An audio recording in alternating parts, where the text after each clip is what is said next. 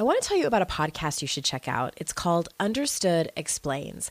This season of the show is hosted by teacher and special education expert Juliana Urtube, and it's all about how to navigate individual education plans, also known as IEPs. The latest season of Understood Explains covers topics like how to tell if your child needs an IEP, and it busts common myths about special education. As a parent myself of a child who's had an IEP since kindergarten and he's now a 10th grader, I know how confusing, overwhelming, frustrating, sometimes daunting the whole process can be. I checked out an episode of Understood Explains called The Difference Between IEPs and 504 Plans. And what I love about it is how easily Juliana explains everything. She answers common questions that probably every parent or caregiver has. She dispels myths and is concise and to the point. To listen to Understood Explains, search for Understood Explains in your podcast app. That's Understood Explains. And there's a direct link in the show notes if you need it. I believe absolutely with every bit of my being that love is for everyone, but we get in our own way so much, right? I mean, Andrea, with what you do, you find people getting in their own way for success and getting in their own way for so many things. And that starts with, first of all, self-worth. Mm-hmm. So many of us don't feel actually worthy of love. So we're not allowing people to love us, right? When somebody shows up able to love us, we don't even understand it. Our brains can't even process it. It starts with our own self-work. This is Your Kick-Ass Life Podcast, episode number 284 with guest Kira Sabin.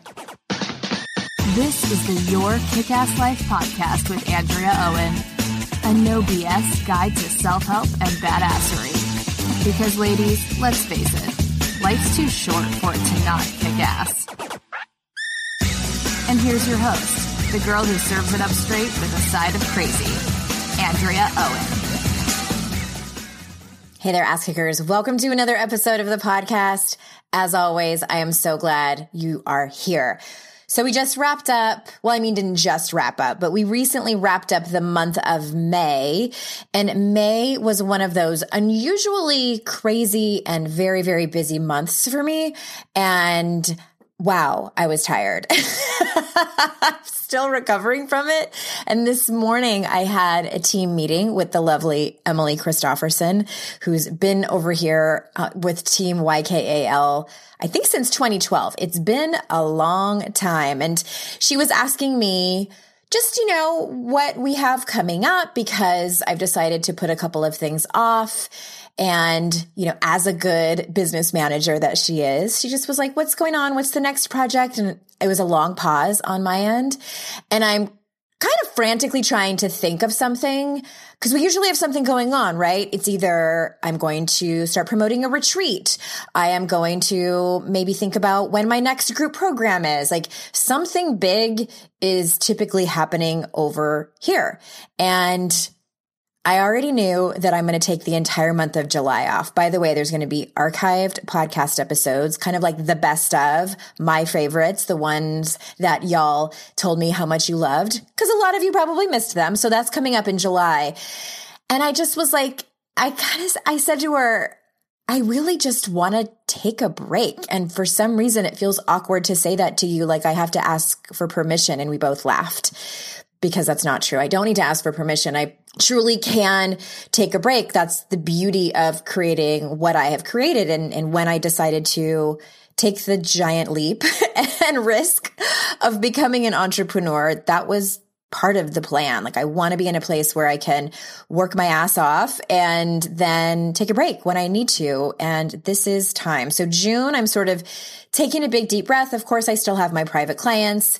I have some fun stuff coming up. We're creating a new website, which I'm always excited to release to you all. But one of the other fun things that we're doing is coaching you, the listener, here on the podcast, and recording it for everyone to hear, because I know it will help people so much. So currently that first round of applications went out to people who are patrons and subscribe to my Patreon feed.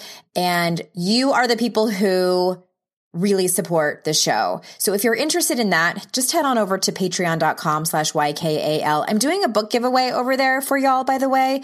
I'm going to give away Lori Harder's book, A Tribe Called Bliss. I was looking at my bookshelf this morning and I'm like, I want people to enjoy this book. So patrons, if you're listening, look for that posting in the feed because I'm just going to do a random drawing for really any of you who want the book, just a random drawing. So that'll be fun. And I would love to just pose the question to you. Where in your life do you need a break? Do you want to exhale? Do you want to pause for a minute and just take a deep breath and whatever it is that you need to do to take care of yourself? Maybe you're in a spot of rapid growth or rapid to-do list. Maybe it's just sort of crazy for you right now. I know a lot of you are graduating from school yourself, or you have people in your family that are graduating. Father's Day is coming up. And summer. Summer can sort of kick off a lot of fun things, but a lot of, hectic activity. But hey, where do you need to slow down? Where do you need to give yourself permission to push the pause button, to take a deep breath, to just really take a much needed break? All right, switching gears over here. I'm super excited to bring you today's guest. She's been on the podcast a handful of times. Kira is a real life friend of mine, and she is the expert on relationships. That is the conversation we're having today, which I know doesn't matter if you are partnered, if you are single. She's actually a coach for single women, but this episode is for everyone because all humans are in relationship. So if you are new to Kira, let me tell you a little bit about her. Kira is one part. Okay, I did not make up this bio. This is all Kira, so get ready. Kira is one part unicorn, actual genetics, look it up, she says, one part sweary fairy godmother, and all parts devoted to helping single women realize that they are not fucked up, broken, or unlovable. As a positive psychology practitioner and a certified coach for the past 11 years, she is obsessed with having the bigger conversations around love and relationships, the ones that nobody else is having, but everyone should. So without further ado, here is Kira. Kira Sabin, welcome to the podcast. Andrea Owen, so glad to be here. Always a great time to be able to talk to you. But this is the part where we have to be professional. Yes, very professional. Not really. A little professional. A little profesh. Give me like 10% of your profesh. And I'm super pumped to talk to you about this because I've had you on a couple of times. And I will pop those links in the show notes because I remember one of the episodes that we had, and it was much earlier on in the podcast, you were talking about how you get all fired up because fairy tales have kind of like screwed us over. And that's not how real life is. And everyone knows that. But you were more specifically, I remember you talking about how we ask our partners in this modern love, we expect our partners to be everything to us. And they can't be. Right. Right. I mean, and talk about setting people up for failure. Mm-hmm. Yeah. I mean, it's been so long since we've done a podcast. I don't even remember that, but absolutely. I mean, the way that I am on a daily basis blown away that it's 2019 and, self-driving cars are around the corner. And yet we have such ridiculously archaic thinking about love and relationships. Yeah. Well, that actually brings me to the question I want to ask you. What does no one tell us about real love? I mean, welcome to the next 5 hours. I'm just going to go have some lunch. You just take the right. Mic. I'll just, rant for like 20 minutes. Go have your lunch. Go pet the dogs. I'll stay here. So, I mean, number one, I don't think that people really even tell us about what love actually is. I mean, let's like break this down, right? So first of all, one of the things that I preach, I think is really important is there's 5 stages of a relationship. And the first stage is a stage that we all know well. It's what we see on TV and in movies and books, and that's called the obsessive love phase. And it's kind of like you're on drugs, the oxytocin in your brain kicks in like cocaine. Uh-huh. And, obsessive love because we're thinking about them all the time. All we want to do is be with them. Like everything they do is adorable. And the thing is like the number one thing that I like people to understand is that's actually not love, right? We need a different word for that. Well, I guess some people call it infatuation. Yeah, absolutely. It's, you know, but that's exactly what it is. But in our society, so many people think that's actually what love is. And if you don't feel that all the time, they're out. But the thing is, but the really unsexy answer to this is that's actually just our bodies, like, for procreation, right? Yeah, they want us to connect on that level with somebody so that we keep the species going. But that's not what love is. And your relationship can't exist in that space and won't exist in that space. But I hear all the time from people, oh, we just fell out of love, right? You can't fall out of love. Love is just an emotion, right? Love, you can't fall out of sadness. You can't fall out of anger. So you can't just fall out of love. What instead happens is that we don't have a strong enough relationship to keep that loving feeling going on a daily basis. Yeah. And well, I figure I know how you feel about love at first sight then. Well, I mean, I'm sorry. Did that translate? It's really just like, I think you're hot and I want to ride your mustache, like pretty much. Right. And go ahead, ride their mustache, but let's not pretend that it's going to fucking turn into a loving relationship the next day. Yeah. Right? Like it could. It could, but there's going to be a lot of work to be done for that to actually happen. So people who believe in love at first sight are actually 3 times more apt to cheat.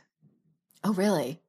Yeah. And it's because, right, they are living for that emotion, living for that rush, living for like that excitement. And when it stops in the relationship that they're currently having, they think, uh-oh, okay, I guess this is just the wrong person. And so they go find it again. Yeah. And again and again.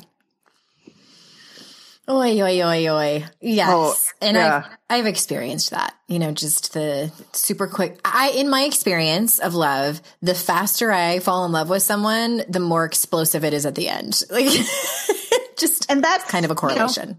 You know, and another thing that we didn't talk about love is it's supposed to be a slow burn. Yeah. Right? It's supposed to have a timeline. You can't know in a moment. You can't know in 3 weeks.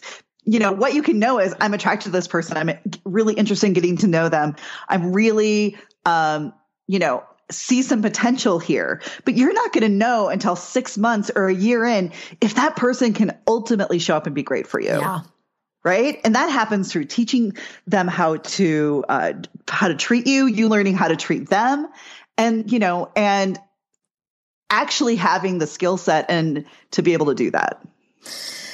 I've found that to be my experience as well. I think we talked about this on the last time you were here, and my relationship with Jason has been one of those slow burns. And there were moments in the beginning, even really the first couple of years, where I thought I was doing it wrong because it didn't look like my former relationships. And it was my therapist that pointed it out, who was like, actually, Andrea, healthy relationships are a lot of times kind of boring. Yeah. There's not a lot of drama, and that's what you're used to. You're used to drama and chaos in your romantic relationships. And it was so hard for me to figure out because I didn't grow up that way. I didn't grow up in a family that was like that, but all of my the vast majority of my romantic relationships were like that. And it's what I got used to and what I equated love to. And so many of us do, right? And there's nothing about society. So what happens is most people get into relationships and get into marriages where it's boring. Right. And they're like, well, this isn't what love is supposed to feel like. And it kind of is. And, you know, I think that if you have a deep connection, and that comes through self-work and vulnerability and great communication, you know, you will feel connected, but you're not going to feel that first, like, 8 months to a year and a half, which is the infatuation, the obsessive love phase. Like that has to go away, or we wouldn't even have fire or the wheel, right? If we all lived in that phase, like there'd be no scientific discoveries. We'd all be just like, you know, making out all the time. Yeah. Procreating like in the middle of the street all the time. Right. Absolutely. Absolutely. Like it has to evolve, but for some reason we think that next step in the evolution of relationships is boring or worse. And it's not. If you are deeply connected, if you are vulnerable, if you are communicating and you're like a true partnership, I mean, I think that that's 10 times more exciting than that obsessive love, which is like, you know, basically built on, you know, anxious dating and, you know, you don't really know if it's going to work or not. And you're excited, but you're scared. And, you know, that's exhausting. I mean, that just sounds exhausting to me at this point. It is. And I've been there too. And that's actually a good segue for the next question I want to ask you. And so this is directly from your website. So you say, I believe that with self-work and understanding of how relationships work and a little patience, anyone can find a love that makes them want to cry every time they think about it. And like I did say in the intro, you know, this is for women who are single and women who are looking or who are in a relationship and looking to maybe shift things. So can you say more about that? I've taken several classes with Masterclass on things like communication, entrepreneurship, and storytelling, and absolutely loved every one because of their caliber of instructors and how concise the classes are.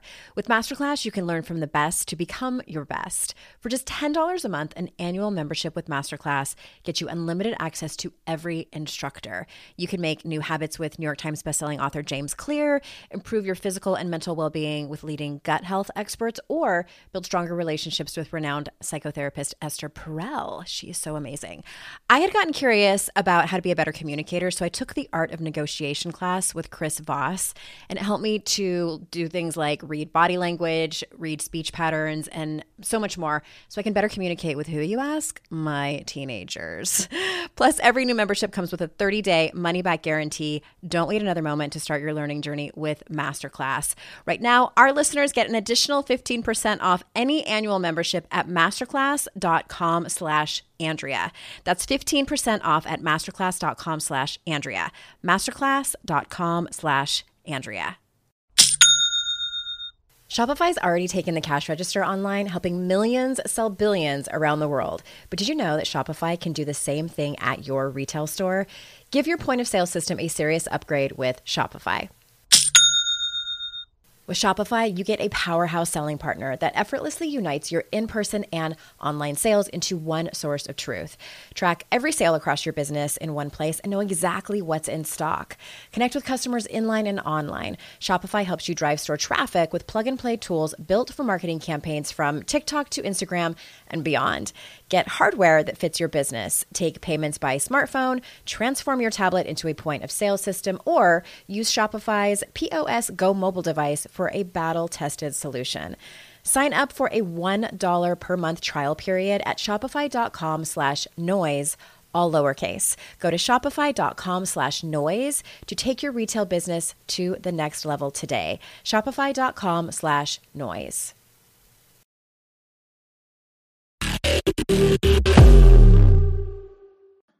Yeah, absolutely. I think that because of our beliefs about love and beliefs about just kind of even like dating and relationships in 2019, we're starting to question, is this real? Can everybody have this? Mm-hmm. You know, and there's so many people who have tried and tried, you know, people who come to work with me sometimes are divorced 3 times by 40, mm-hmm. you know, and they're just like, I don't actually think, I question whether or not love is actually for me. Yeah. And the thing is that I believe absolutely with every bit of my being that love is for everyone, but we get in our own way so much, right? I mean, Andrea, and with what you do, you find people getting in their own way for success and getting in their own way yeah. for so many things. And, you know, and that starts with, first of all, self-worth. Mm-hmm. So many of us don't feel actually worthy of love. So we're not allowing people to love us, right? When somebody shows up able to love us, we don't even understand it. We can't even, you know, our brains can't even process it. So, you know, it starts with our own self-work. Mm-hmm. Because we have to be able to know what love looks like, it feels like. We have to be able to bring it up in ourselves so that when somebody is trying to love us, you know, we can actually accept it. There's so many women that I work with who are willing to give everything that they have away to a partner, but they have no idea how to actually accept that love themselves. Yeah. Oh, I've struggled with that and had to specifically work on that.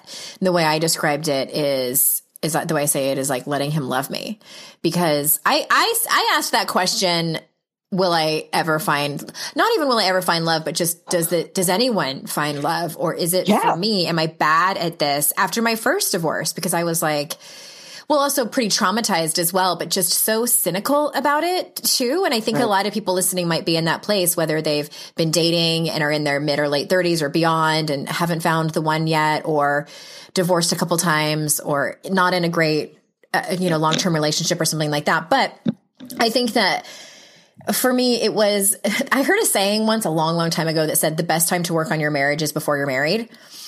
And what they're essentially saying is like, you have got to work on yourself instead of trying to find the right one, which is also important, but you have got to work on yourself. And I know I'm saying like a lot of different points here. That's okay. I also wanted just to say real quick, kind of from the top of this conversation about self-worth, is that I think there's some misconceptions about what that actually looks like. Yes. I'm someone that does this for a living, and I can honestly say, yes, I know I'm worthy of love. And I still have moments where I question it. Those moments are fewer and far between, but I just want everyone out there to listening to know that the goal is to feel worthy of love and belonging the majority of the time. That to me is like the win for everybody. Absolutely. Just to like yourself most of the time. Mm-hmm. Right. I mean, I think that sometimes self-love is a, is an ideal, but that we are able to like ourselves enough to be able to accept the love from others on a daily basis. Right. Because imagine being in a relationship with somebody who can't accept love. Mm-hmm. And so many times it's tough. Just like, it is. And then we think that it's so many other things. We think it's our weight, or we think it's our, our jobs, or our time, or our location, or whatever. But actually it's the fact that when somebody shows up able to love us, we don't know what to do with it. Right. And for me, I was like, I have so much evidence that when I let someone in and let them love me, they shit all over my heart. I remember saying out loud to one of my friends, I'm so disappointed of the men who have disappointed me in my life. And it was my brother and like all these people where I'm like, I have so much proof that it is just painful to let someone in. And those are just like trust issues, right? With a little dose of daddy issues as well. But I say that because it's normal, I think, to get to a certain age where you have disappointment after disappointment after heartbreak, and you get to a point where you're like, I'm done. Absolutely. And my question to you, and not even to you, is to like the universal you, is number one, like, where were your boundaries? Number two, like, where was your vulnerability? Where were you at and teaching people how to treat you? Because I find that we're not so disappointed when our boundaries and our vulnerability are in line.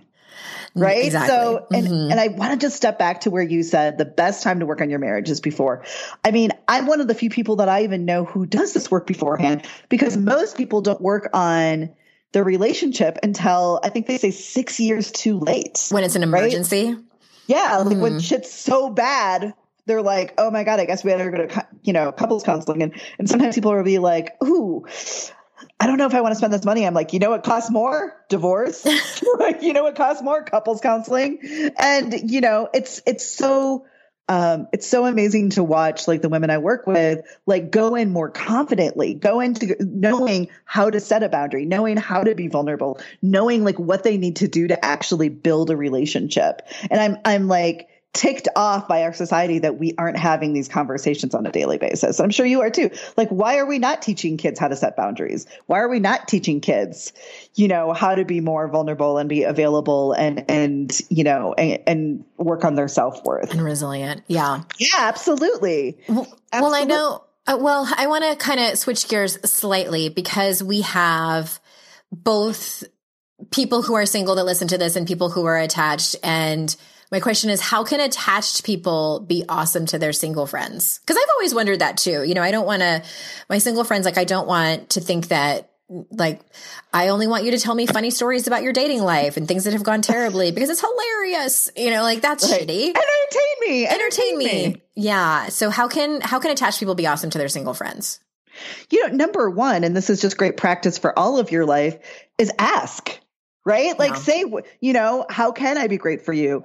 Asking questions such as, I think that the biggest stuff that I hear from the single ladies is number one, they hate being cut out of their couple friends' lives, right? Like they're just not invited to things anymore. Or they just don't feel like people take time. But number two, you know, and when they do, they're like, why do you think you're single? Or they're trying to give advice all the time. And, you know, the thing is that advice might work for you, but it doesn't for them. And, you know, people actually ask, why do you think you're single? Everybody don't ask that. That would be so painful. Or they say things like, oh my God, you're so pretty. I can't believe you don't have a relationship yet, or something along those lines that just brings in some kind of a single shame. Yeah. Right. So instead, you know, I think that number one, the greatest thing to do is just kind of say, you know, hey, we can talk about this if you want to, and then we don't actually have to. Understanding that our experience may not be anything like their experience, right? And I think that one of the best things that we can do is, you know, and I heard this recently from a woman in my current owner's manual is she went to go hang out with her friends and she was like, it was such great role modeling for what I want, mm-hmm. right? Like have your relationship be the role model so they can like learn from it and bask in it. And it gives them hope, right? Like you said, oh my gosh, for so long, I didn't feel like I had hope. Mm-hmm. And I mean, when you get to hang around with a healthy, awesome couple, you're like, this is what I want. This is how this feels. I now am one step closer. But I mean, I just think that we need to, and also just as single women, and I like to say like, let's not fucking talk about this all the time. Yeah. Like we have nothing better to do with our identities than to talk about dating. Yeah. I mean, this might be like the worst analogy. And if it is, I'm so sorry, but I feel like, you know, your relationship status, like what if we talked about our sexuality? Like, Kira, let's talk all the time about how we are straight. Oh my God. Well, that would be the most boring conversation ever. That's right. It's like, no, it's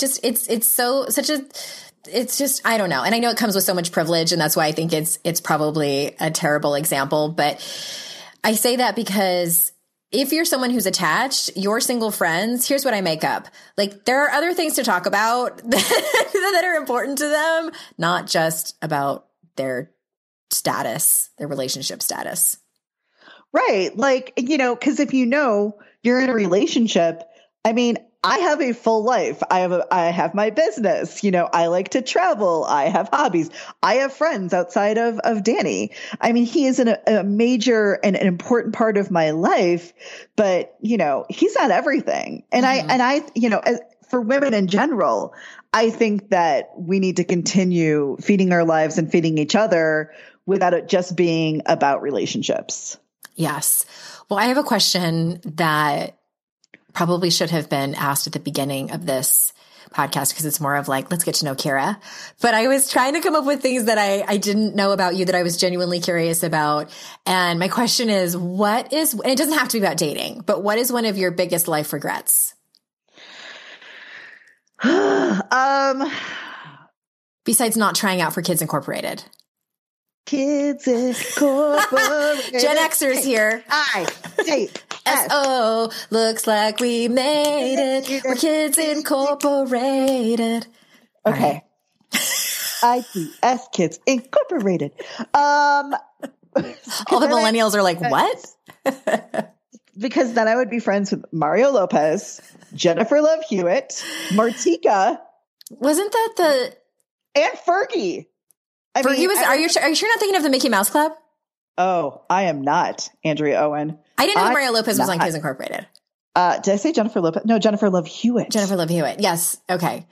Now I'm going to have to Google this when we're done, but we'll post We'll post a quick video in the show, in the show notes for people who are like, oh my gosh, I haven't thought about that show in forever. Yeah. Fergie. That's where she started. Stacey Ferguson. That's so funny. But besides that, what is your biggest life regret? My biggest life regret, I think, is, you know, I'm trying to be real about this and not like some fucking healthy answer, right? You know, like some like, I just wish, you know, so I wish that I wouldn't have been so shitty to myself in my 20s, like whether it was being single or dating, right? Like I just was trying to seek love or attention or whatever for so hard for so long. Mm-hmm. I'm like embarrassed, right? Like there are people who know me and don't like me, and they have every reason to not like me. Oh, because of how you behaved many years ago. Yeah. I mean, you know, I can think of one particular moment. I worked on cruise ships. Andrea knows this. We did together. But we had a training in Miami, and like all the people kind of like in my role all came together. And I like felt the need to be like the person who was making like sarcastic comments the whole time. Like I think back to that person and how much I needed to be like seen and heard, and whatever I would have to do to be seen and heard, that like, it like hurts me on the inside to even think about it, and think about how annoying and obnoxious it must have been. Yeah.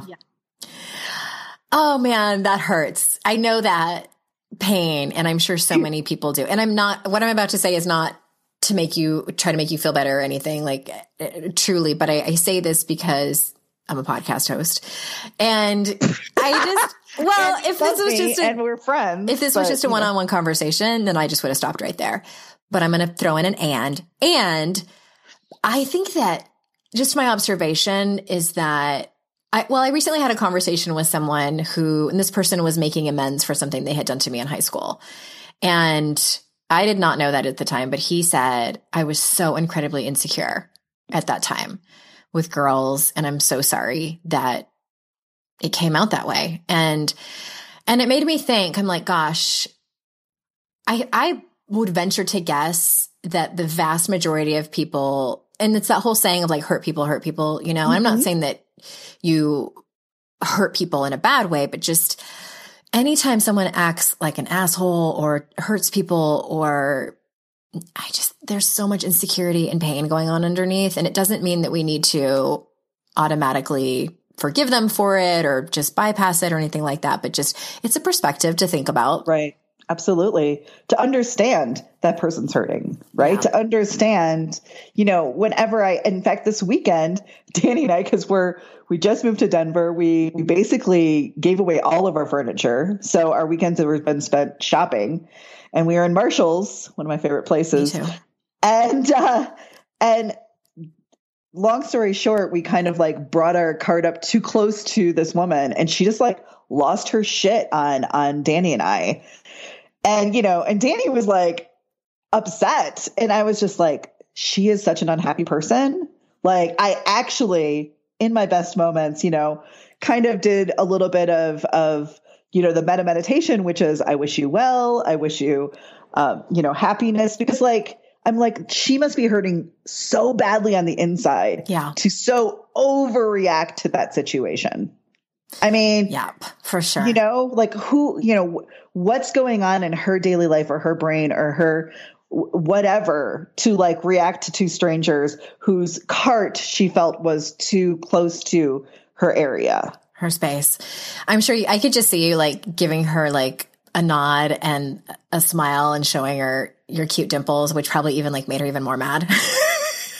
Well, I just was like, I was, you know, in the moment, I was just a little bit like, are you fucking serious right now? Am I being punked? Lady? Uh-huh. Yeah. I'm like, are you real? And then I was just like, okay. And then Danny was like, oh, I'm sorry. We're in your space in Marshalls, but I'm like, let it go. Yeah. Oh my gosh. You guys are going to show up on YouTube. There's definitely been times in my life where my paycheck ran out before I got paid again, and I wish I could have accessed my next paycheck a few days before I was due to get it. Well, what if I told you that can happen with Earnin? Earnin is an app that gives you access to your pay as you work, up to $100 per day or up to $750 per pay period. Just download the Earnin app and verify your paycheck. Then access up to $100 a day as you work and leave an optional tip. Any money you access plus tips are automatically repaid from your next paycheck. You can use Earnin for anything you need to, therapy visits, rent, or even extra self-help books. Make Earnin a part of your financial routine and join Earnin's over 3.5 million customers who say things like, When I think about Earnin, I think about financial stability and security. It gives me a lot of peace of mind. Download Earnin today, spelled E-A-R-N-I-N, in the Google Play or Apple App Store. When you download the Earnin app, type in Noise Under Podcast when you sign up. It really helps the show. Noise Under Podcast. Subject to your available earnings, location, daily max, and pay period max. See earnin.com/TOS for details. Earnin is a financial technology company, not a bank. Bank products are issued by Evolve Bank and Trust, member FDIC.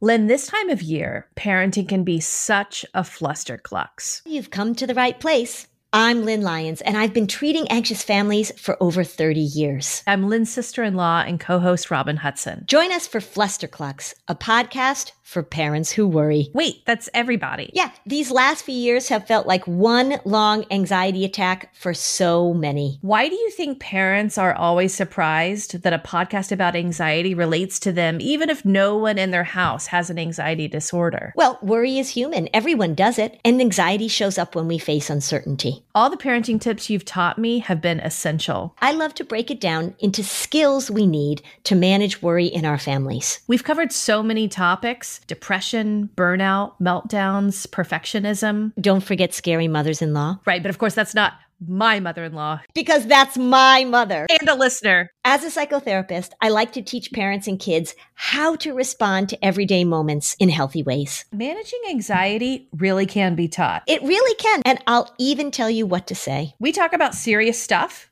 but without being too serious. Anxiety wants everything serious. Anxiety doesn't stand a chance when we're laughing, even about the tough stuff.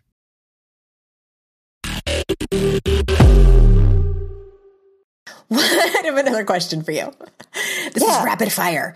What is the best piece of advice you didn't take and had to learn the hard way? I mean, you know, most advice, like everything that my parents told me.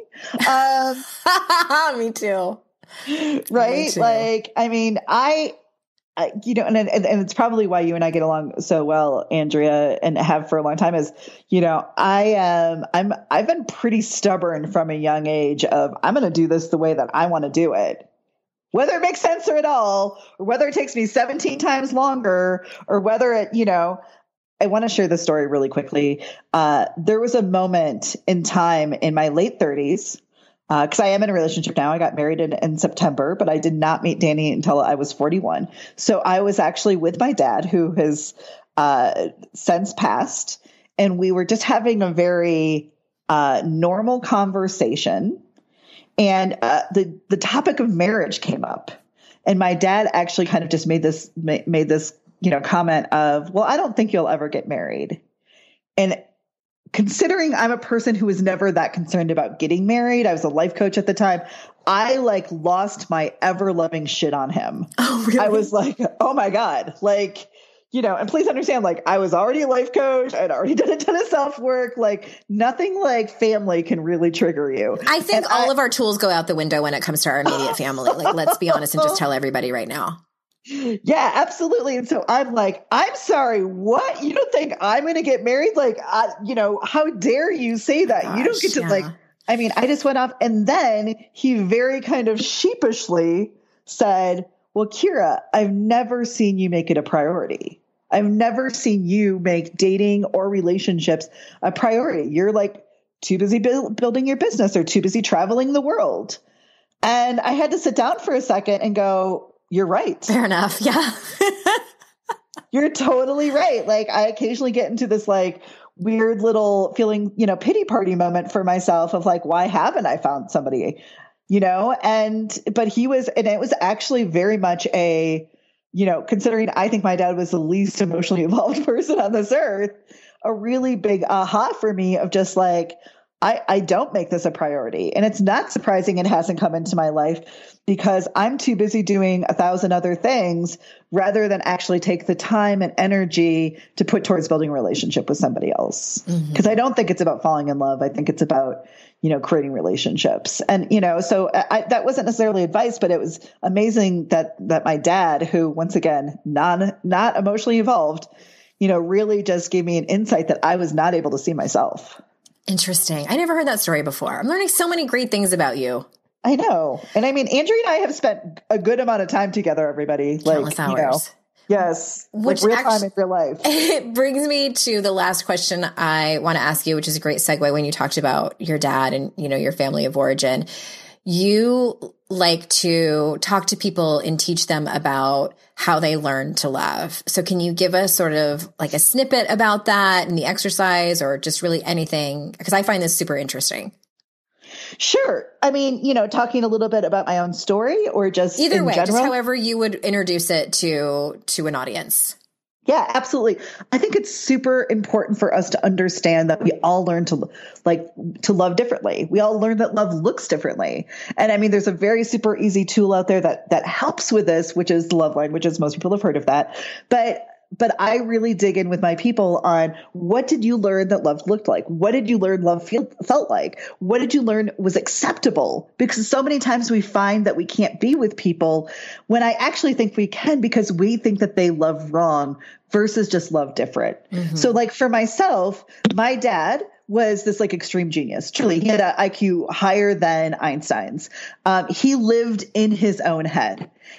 So it was really, but when he came out of kind of like out of his head, he was like so sparkly awesome, right? He was fun. He was like the fun dad. He would take us all roller skating or take us down to the Dario, which is a place where you get like soft serve ice cream in the 80s where I lived. And so all of my friends thought my dad was amazing because when he would kind of show up and actually be present, he was great. But that wasn't who he was. 95% of the time, he was like writing books. He was like in his office coming up with like ideas. Like that's where his happy place was. And so it felt very normal to me for people to ignore me and then just shine for a second, mm-hmm. right? So for a very long time, I was dating emotionally unavailable guys who would be kind of fantastic. And then I wouldn't hear from them for a week. And although it didn't feel good, it felt okay because it felt that's normal, familiar. Absolutely. And so much that we talk about or think about, which is the spark or chemistry or I feel this or don't feel this, has zero to do with actually spark or chemistry. Chemistry is built off of what we know. So like if you learned really unhealthy things about love or really unhealthy things about relationships, you are going to naturally find yourself attracted to unhealthy things, mm-hmm. right? So that's where the work comes in, is being able to step back and go, wait a second, like I know this feels good right now, but is this actually going to get me a relationship that I'm looking for? So it's not that, and I want to kind of like underline this. So it's not that something is wrong with you. It's that your brain has been wired a certain way as you have grown up. And that's why you keep coming back to these same habitual patterns of love. Absolutely. Over and over and over. And it doesn't mean anything more than your parents, who were highly flawed people, right? Mm-hmm. You know, just didn't teach you maybe the tools to healthy love. And that's why it's our job as adults to learn them, right? And also, you know, our parents and our grandparents, I mean, you know, Andrea, you and I have talked about this. My mom was looking for a nice boy from a nice family, right? Like, isn't that what all of our parents were looking for? Right? Like nothing more. Nothing more. My great-grandparents just didn't want their kids to die of the croup, right? Yeah. Like, mm-hmm. you know, or scarlet fever. Like my grandfather, they had there's a tombstone out there that's called Baby Schlemmer. They did not even give the kid a name because they didn't name their kids till they were a year old. Yeah. Wow. I mean, we live in a different time. So I mean, it's, I think as women, it is an exciting time because we can do the work and break like the family chains and raise different women. Yeah. Right? Raise women who know how to set boundaries, raise women who understand their worth, raise women who know how to have a strong and healthy relationship. Like I'm not trying to just get people married off. I'm trying to get people in relationships that feel good, like on a daily basis. Like I cry regularly, like when I talk about Danny, because I feel so happy about what we've created. And in fact, I was grumpy this morning and yelled at him about a smoothie. And now I'm going to probably actually cry because he was like so sweet about it. So, I mean, I just feel so lucky, but it's because we created something really special. Yeah. And I know that you and Jason have done some really hard work to do the same thing. And it's been a long journey and sometimes feeling painfully slow at times, but I always said, I will stick around as long as I see progress in our relationship. And I do. And it's just sometimes, and I think it's too, because like I do this work for a living. I'm like, hurry up. And he's like, you would not expect me to do the same thing if you were at my job learning how to code and learning. And he's like barking at me. I'm like, have some patience. But no, I love all of that. And the book that Kira was referring to is called The 5 Love Languages. There might be some of you who have never heard of it. And so I'll pop that in the show notes. I'm going to pop one more book in there that I feel like I have to mention as we're talking about the patterns we learn from our family of origin. And that is Getting the Attached. Love You Want. Oh, yeah. And Attached. Yeah. But Getting the Love You Want. And then what is the one that they wrote for singles? Keeping the Love You Find. Keeping the Love You Find.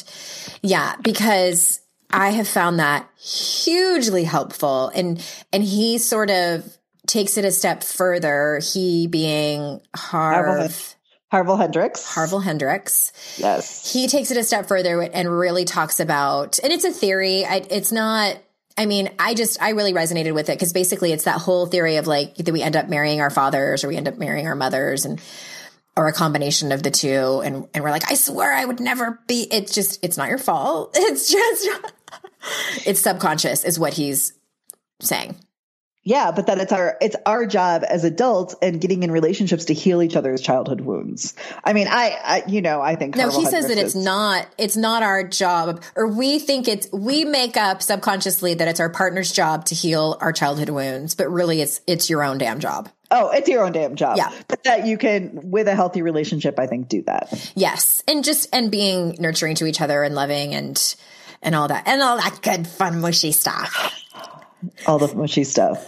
Oh, this has been so fun. Is there anything else that you feel like you didn't touch on that you really want to say or rant about? You know, I want to talk quickly about vulnerability because I think it's the conversation that the kind of women, I don't want to say the kind of, but women who follow me and I think somewhat follow you, which are these like really strong, smart, independent types, mm-hmm. you know, they may be like, I've got all my shit together. What the fuck? Mm-hmm. Why am I single? Or why am I not in relationships that feel good?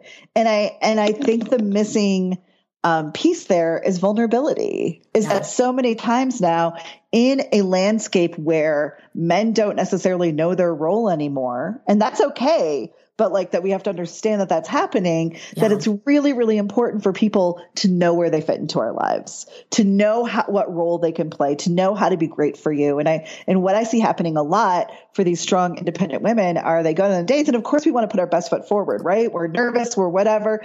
And then we talk about where we travel to this year. We talk about all the cool things we're doing. And then that person sitting across from you, man or woman, going, huh, where do I fit into this person's life? They're nervous. Right? They have their own fears and insecurities. Where can I be great for this person? That we have to show people, you know, also, you know, our good stuff and the stuff that we're working on. Because true love is actually how we take care of each other. Mm-hmm. That's what love really is. It's not, we can't love perfect. No, we can't love perfect. We actually, you know, the love lies in the cracks. It lies in the way that we take care of each other. And like I say, regularly, like I've, you know, since I've been with Danny, and it's only been 4.5 years, we've traveled to Greece and Italy and France, and we lived in Costa Rica, and we've been to all these places, which sound romantic, but you know, our relationship is built and the conversations we have on the couch or in bed where I'm talking about struggling with my health, or, you know, when I dropped him off for rehab, or, you know, that's where our love and our connection was built, is in that vulnerability of how to take care of each other. Yeah. I 1,000% believe that. I think that, and when you talk about the slow burn, I look back on the last almost 12 years with Jason, and I think about these 12 years almost. Yeah. Oh my God. Yeah, it has been a while. So the moments that were really difficult and they have, and they weren't perfect. Like when we were going through them, there were some like, yeah, it was a mess. But, and in that, you know, we've both had to learn communication skills and like, you know, here's how I basically like the whole, here's how I need and want you to show up for me. Because like I always say, can't read minds yet. God damn it. You have to say it. Absolutely. Yeah. No. And I mean, you know, and the best moments are when I'm having a rough moment, you know, Danny, you know, we're at the place in the relationship where he just looks at me and goes, okay, what do you need right now? You know, mm-hmm. How can I be great for you? Like, do you want a smoothie? Do you want a coffee? Do you want, you know, he'll give you a big hug. Yeah, exactly. And, you know, and I do the same thing for him. And that's how, you know, we keep that slow burn, just feeling good on a daily basis. You know, it's just in those ways that we know how to take care of each other, or we know how to ask. Yeah, and you know, mm-hmm. and that's where the love is. It's not in these like romantic moments of, you know, traveling or whatever. It's in the moments where you build a solid foundation so that, you know, no matter what happens, you know, we're in this. Mm-hmm. Yes. Oh, love. True love. You know that. Yeah. Andrew was not able to come to my wedding, but that's actually happened at the beginning of my ceremony, which we could watch, but we couldn't hear. But there is video now. Oh, okay. And I didn't know that. She was live streaming it. And so I was able to watch it as it happened. It was very exciting. Well, thank you so much for being here. And I am so glad that you came by today, and tell people where they can find you. Yeah, absolutely. My site is called League of Adventurous Singles, and you can find me at leagueofadventuroussingles.com. I have a podcast too, which is aimed for single women, but I know a lot of single men listen to it, but it's just conversations that we should be having like this. Yeah. You know, to be smarter about what we need to do to get into really solid relationships. Excellent. Excellent. Excellent. I will, of course, have those links in the show notes, everyone. Thank you so much for being here today. You know how grateful I am that you choose to share your time with us, because I know how valuable your time is, and I thank you for it. So until next time, everybody, I will see you all out in cyberspace. Bye-bye.